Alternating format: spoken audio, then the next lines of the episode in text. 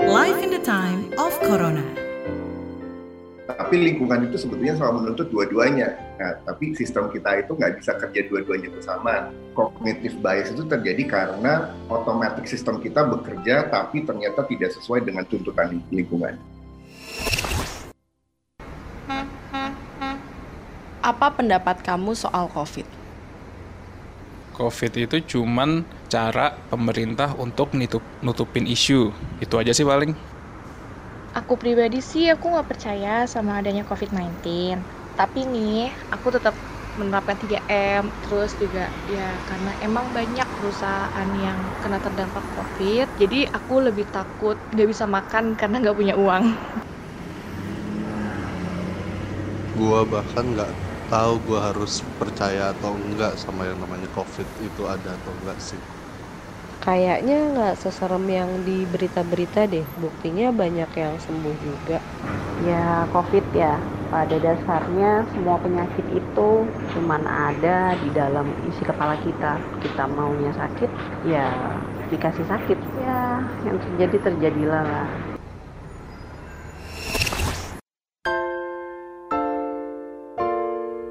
Halo, kembali lagi Anda mendengarkan podcast Live in the Time of Corona bersama saya Indra Saputra. Kalau tadi di awal podcast kita Anda mendengar sedikit cuplikan, itu adalah cuplikan soal bias kognitif yang ternyata ini terjadi di masyarakat perihal COVID-19. Tapi sebenarnya apa sih bias kognitif itu? Ini kalau saya googling sih ya, ini bias kognitif ini adalah kesalahan sistematis dalam berpikir yang bisa mempengaruhi keputusan dan penilaian yang dibuat oleh seseorang. Dan kita bisa bilang kalau ini sangat bisa kita lihat dan terjadi di masyarakat di pandemi COVID-19 ini. Nah, untuk lebih jelasnya perihal bias kognitif, kita bakal obrolin ini dengan narasumber yang sudah bergabung uh, untuk menemani kita di episode kali ini membahas soal bias kognitif dalam masyarakat saat pandemi. Ada Mas Adi Respati. Halo Mas Adi. Halo Mas. Salam ya. sehat. Mas Adi ini adalah seorang konsultan pendidikan yang dulu pernah menjadi dosen Fakultas Psikologi di Universitas Indonesia dan mengajar mata kuliah psikologi kognitif. Betul ya Mas ya? Ini pas banget nih kita ngobrolin soal bias kognitif yang terjadi di masa pandemi ini, Mas. Kalau tadi kan saya googling nih Mas, bias kognitif ini adalah kesalahan sistematis dalam berpikir yang bisa mempengaruhi keputusan dan penilaian yang dibuat oleh seseorang. Nah, kalau menurut Mas Adi, simpelnya atau bahasa ilmiah yang bisa kita cerna lebih mudah kita mengerti, bias kognitif ini apa sih Mas? Yang pertama, mungkin istilah yang cukup lebih familiar buat kita itu kecelek. kecelek ya? Ya, dari definisinya sebetulnya ada yang perlu dipertajam sih mas. Kalimatnya kan tadi adalah uh, titik-titik-titik yang dapat menyebab mempengaruhi penilaian dan keputusan. Tepatnya semua proses kognitif termasuk kognitif bias itu pasti mempengaruhi penilaian dan hmm. keputusan. Hmm. Yang perlu dipertajam di sini adalah mungkin mempengaruhi akurasi maupun kualitas dari penilaian dan keputusan kalau kita nggak hati-hati ya keputusan dan penilaian kita jadinya nggak sesuai dengan yang uh, yang diharapkan yang yang lebih pantas. Tapi sebenarnya apa aja sih faktor yang mempengaruhi bias kognitif ini, Mas? Penelitian tentang ini tuh sebetulnya uh, lumayan bervariasi, tapi empat faktor yang cukup sering berulang itu adalah nomor satu atensi, nomor dua itu adalah emosi, nomor tiga adalah memori, yang keempat adalah pengetahuan kalau dilihat dari penyebab secara fisiologisnya sebetulnya kognitif bias itu normal kok. Jadi otak kita tuh punya dua sistem berpikir. Yang satu sistem otomatis, yang satu sistem conscious. Hmm. Sistem otomatis ini uh, sangat diperlukan ketika kita perlu merespon satu informasi, satu stimulus itu dengan cepat. Kalau yang conscious itu sangat tepat kalau kita harus merespon lingkungan dengan akurat. Tapi lingkungan itu sebetulnya selalu menuntut dua-duanya. Nah, tapi sistem kita itu nggak bisa kerja dua-duanya bersama. Nah, cognitive bias itu terjadi karena otomatis sistem kita bekerja tapi ternyata tidak sesuai dengan tuntutan lingkungan. lingkungan. Oke, tapi sebenarnya bahaya nggak sih mas bias kognitif ini?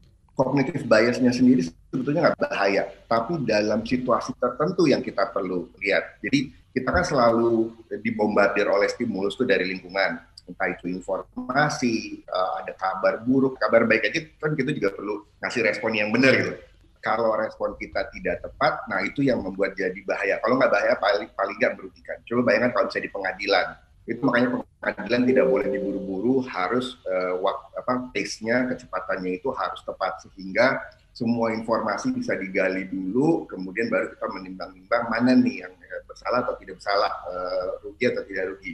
Kalau diburu-buru yang terjadi adalah automatic thinking kita itu jadi ambil keputusan. Nah itu yang uh, yang bahaya. Kalau keputusannya cepat, misalnya dalam situasi emergency, dokter-dokter di ruangan darurat itu harus ambil keputusan yang cepat. Jadi automatic thinking mereka harus jadi tulang punggung mereka. Tapi kalau mereka tidak aware, perhatiannya jadi lalai, jadi luput, nah itu bisa jadi bahaya. Jadi situasional bahayanya. Kognitif biasnya sendiri tidak tidak bahaya gitu. Ada nggak sih mas cara mudah kita atau cara yang bisa kita lakukan untuk mengendalikan bias kognitif ini agar tidak membahayakan diri kita atau membahayakan lingkungan? Uh, empat faktor yang tadi itu sangat membantu. Hmm. Uh, Mas Indra pernah kenal uh, praktek-praktek yang sekarang lagi populer namanya mindfulness. Gitu mindfulness itu sebetulnya adalah melatih kalau nggak tiga paling nggak empat keempat dari faktor yang tadi. Jadi atensi, semakin kita peka terhadap lingkungan, semakin kita tahu bahwa informasi yang ini belum lengkap, semakin kita uh, peka terhadap suhu tubuh kita, kemudian emosinya lawan lawan bicara kita, itu kita semakin aman dari cognitive bias. Kemudian emosi, kalau emosi kita lagi intens, mau in, emosinya baik atau buruk ya, maksudnya kan Eh, bahagia itu bisa intensif bisa enggak. Eh, marah bisa intensif maupun tidak. Nah kalau emosi kita sedang intens-intensnya itu sebetulnya kita cenderung mengalami cognitive bias kalau misalnya kita bisa tarik nafas dulu kemudian relax dulu nah itu kita cenderung cenderung bisa selamat tuh dari dari risiko cognitive bias. Memori juga seperti itu. Memori itu sangat terkait dengan emosi, Mas. Jadi kalau misalnya emosi kita lagi buruk, memori yang terambil itu juga memori yang tidak menyenangkan. Kalau emosi kita sedang senang, memori yang bisa diambil lebih dulu itu juga memori yang menyenangkan. Itu juga berisiko terhadap cognitive bias. Makanya kalau ambil keputusan yang signifikan, coba tahan dulu. Nemu rumah yang bagus, wah langsung excited, beli itu. Padahal mungkin tahan dulu, jangan-jangan harganya masih bisa ditawar. Jangan-jangan air, saluran airnya udah gitu-gitu itu sebetulnya penting. Yang keempat memang ini terkait sama karir, sama perkembangan kompetensi yaitu pengetahuan. Semakin lengkap pengetahuan kita, maka ketika nanti ambil keputusan semakin semakin ini juga semakin optimal, semakin objektif. Nomor satu adalah atensi. Semakin kita perhatian, semakin kita in the moment, semakin kita mindful, itu kita sangat bisa terbebas, sangat bisa jauh-jauh deh dari risiko cognitive bias. Oke, itu kan hal-hal yang mempengaruhi mas. Tapi sebenarnya bias kognitif ini ada jenis-jenisnya nggak sih?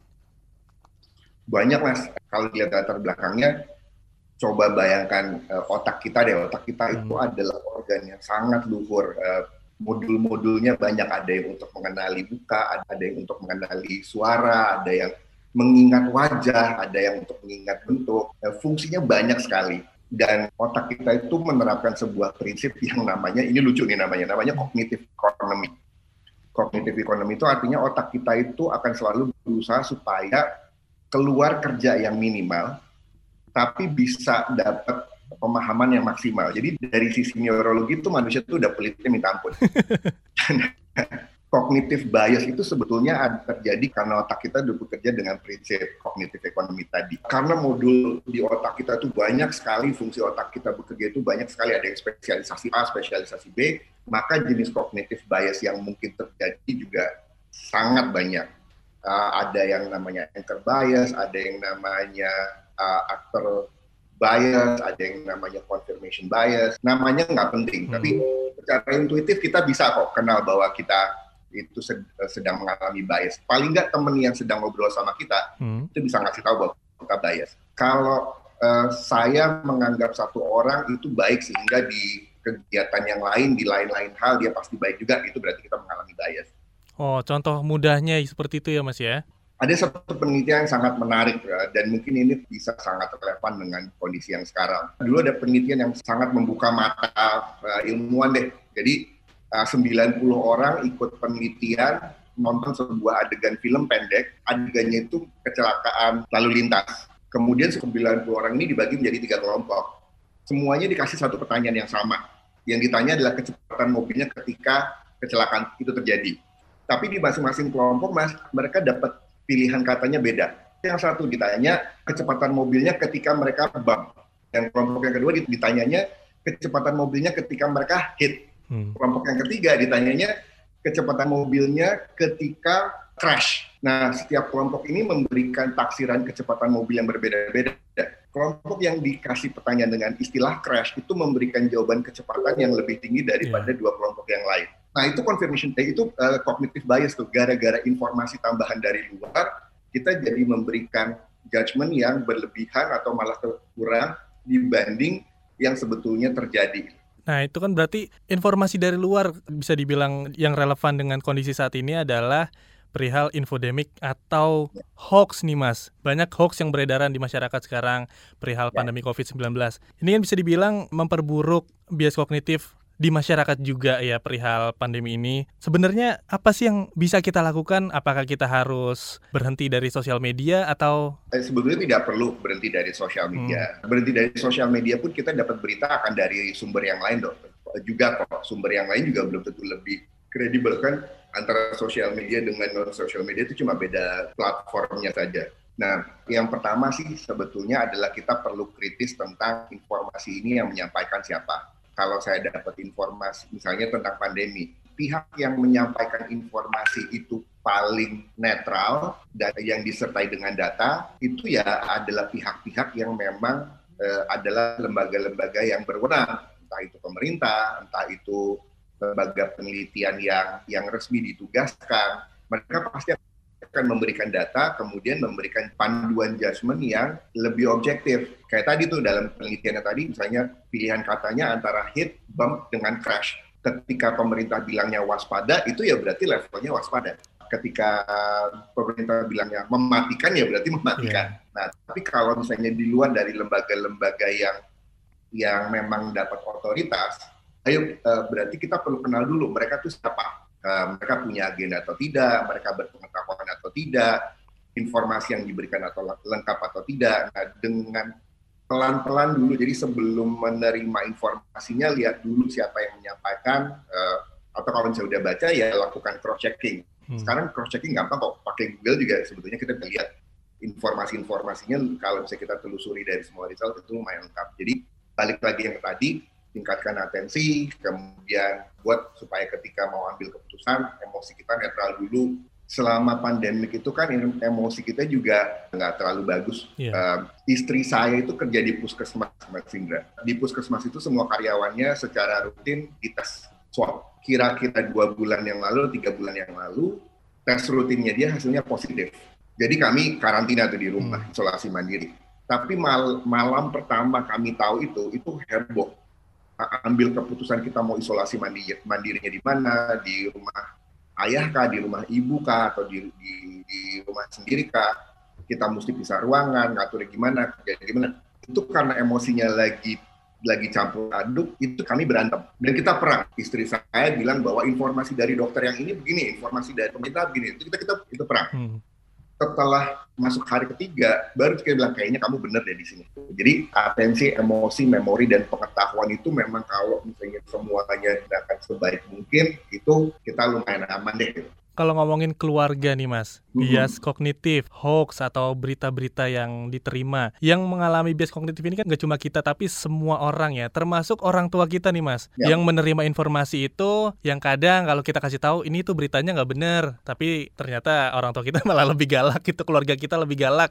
Nah uh, untuk menyiasati ini gimana nih mas? Kita ngobrol ke orang tuanya seperti apa untuk mengatasi bias kognitif yang dialami sama keluarga kita yang menerima berita-berita yang nggak bener? Semakin kita punya emotional attachment dengan lawan bicara kita, itu sebetulnya semakin sulit kalau kita melawan cognitive bias. Ayah saya tuh dokter dokter spesialis paru Mas Indra. Jadi okay. itu adalah keilmuan yang lagi uh, red zone red zone-nya hmm. nih. Beliau sudah pensiun, uh, tapi masih jadi konsultan untuk um, industri kesehatan, untuk rumah sakit, untuk fakultas-fakultas kedokteran satu atau dua bulan setelah istri saya positif COVID, ayah saya positif COVID. Oke. Wah itu kita sekeluarga shock tuh. Saya tahu bahwa shocknya pun bias. Saya menghayatinya terinfeksi COVID itu adalah sebuah fenomena yang parah lah gitu. Karena sehari-hari istri saya kerja di bidang itu, ayah saya begitu bekerja di bidang itu. Jadi penghayatan saya tentang terjadi COVID itu juga juga buruk. Waktu ayah saya COVID, karena dia guru besar uh, keilmuan paru, Iya. oh dia ambil keputusan ini, ini, ini, ini, ini gitu. Um, sementara dokternya bilang, dok, uh, uh, Prof itu lansia, laki-laki dan komor punya komorbid. Gitu. Uh, sebaiknya jangan pulang dulu deh, isolasinya jangan di rumah, isolasinya di rumah sakit saja. Saya setuju sama dokternya, tapi ayah saya enggak. Jadi biasnya dia kuat banget tuh. Waktu itu yang kami bisa lakukan adalah diam dulu aja, tenang dulu, eh, diam dulu, ngobrol dulu. Kalau sama keluarga yang perlu terjadi supaya mereka terima informasi dari kita adalah mereka akhirnya dapat insight bahwa mereka percaya saran kita itu yang terbaik buat mereka sampai dapat trust itu tuh. Dan kalau misalnya emosinya lagi ber, bergemuruh, trust itu akan tabrakan. Dia juga akan bilang percaya mas saya, saya kan adalah jagoannya, saya kan adalah adalah pakarnya. Iya.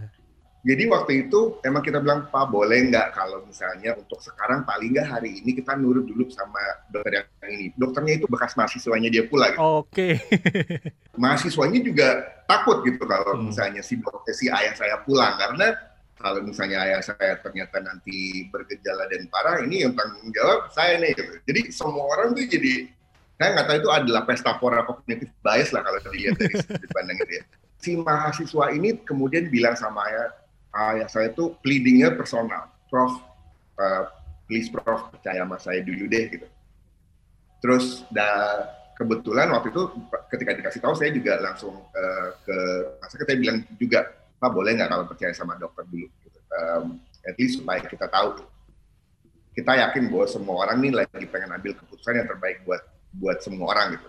Pleading untuk percaya sama kita dulu dong. Nah itu Hmm. akhirnya pertama di- diterima. Setelah selang satu sampai dua hari, baru tuh eh, kayaknya insight bahwa iya men- me- memang mestinya kan ini ya eh, yang diikuti. Jadi walaupun sebetulnya ayah saya ternyata eh, gejalanya tidak parah, tapi dia tak baru setelah satu sampai dua hari di isolasi mandiri, dia tahu bahwa protokolnya kan memang gitu ya. Iya. Kalau misalnya A dan B dan C terjadi ya saya harus isolasi. Kalau karena saya masuk ke tiga kelompok demografi yang berbahaya ya berarti saya mesti masuk rumah sakit. Jadi ada delay tuh untuk membuat secara kognitif masuk ke pikirannya dia bahwa oh ya memang yang benar ad- adalah rekomendasi dari dokter. Jadi itu tuh. Yang pertama adalah bikin pleading emosional bahwa ini tuh saya ambil keputusan ini kasih rekomendasi ini karena saya sayang kamu. Hmm. Yang kedua, itu dulu biar informasinya redam, tunggu 1 sampai dua hari, saya nggak tahu eh, seba- seberapa intens eh, si informasinya, setelah itu obrolin lagi. Nah, itu eh, besar kemungkinan penerimaan terhadap informasinya akan lebih baik daripada yang sebelumnya. Oke, berarti menciptakan trust atau believing emosional dengan memilih waktu yang tepat untuk ngobrol gitu ya, Mas ya. Nah, nah, kalau tentang waktu yang tepat, saya rasa tidak ada waktu yang tepat. Oke. Ada confirmation bias, eh, kalau ada cognitive bias, pasti itu akan terjadi konflik. Makanya ketika konflik itu yang perlu dicanangkan di depan, misalnya ini adalah istri gitu. Hmm. Aku ini ngomong ini karena aku khawatir, aku Iya. sayang sama kamu. Kalau sama ayah gitu, yang susah kan kita Hmm. sama keluarga, Iya. mungkin udah terbiasa kita bilang, ya aku tuh ngomong ini karena aku sayang ayah gitu. Mungkin itu yang yang sulit. Tapi pleading emosional bahwa kita ngomong ini, ngomong menyampaikan ini karena kita sayang pada mereka, itu adalah kuncian supaya konfliknya tidak tidak membekas ke hari-hari berikutnya. Sehingga nanti di hari kedua, hari ketiga kita bisa ungkit lagi obrolan itu dan obrolan itu tidak semenyakitkan hari sebelumnya. Oke, mudah-mudahan bisa dipahami untuk pendengar juga ya. Mas Adi, Mudah-mudahan.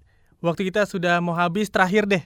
Eh, tiga tips singkat ala Mas Adi untuk menghadapi dan melawan bias kognitif di masa pandemi ini, Mas. pertama saya eh, biasanya kalau saya gini, eh, saya tuh punya kebiasaan untuk selalu bilang ini saya benar atau enggak ya. Setiap keputusan pertama yang saya ambil, kalau saya ambilnya terlalu cepat, saya itu pasti akan bilang tunggu dulu ini benar atau enggak ya. Jadi ngerem itu adalah nomor satu. Nomor dua, cek sama orang lain. Sekarang saya dalam situasi ini, saya mau ambil keputusan seperti ini, menurut kamu seperti apa? Uh, orang terdekat itu bisa ngasih masukan yang uh, cukup baik, teman yang teman kerja itu bisa ngasih informasi yang cukup objektif. Kalau keluarga terdekat biasanya ngasihnya beda, dia lebih tahu mana yang terbaik buat masa depan kamu. Kalau teman sekerja itu biasanya lebih tahu untuk yang sekarang yang objektif adalah ini. Nomor tiga, kalau misalnya sempat atau memang memungkinkan, coba uh, coba atur nafas sama cuci muka. Kan kalau enggak, saya biasanya langsung ambil cuci muka. Kalau saya tahan nafas, itu nggak terlalu membantu. Saya biasanya cuci muka dulu terus. Oke. Okay itu benar-benar secara harfiah itu mendinginkan kepala. Oke Mas Adi, terima kasih banyak untuk waktunya. Mudah-mudahan perbincangan kita di episode kali ini bisa uh, memotivasi, bisa menginspirasi pendengar juga ya Mas Adi. Sehat selalu Mas Adi dan keluarga. Terima kasih banyak untuk waktunya lagi. Terima kasih juga. Terima kasih untuk Anda yang sudah mendengarkan podcast Live in the Time of Corona di episode kali ini. Untuk ide dan masukan, boleh banget kamu email ke podcast at kbrprime.id.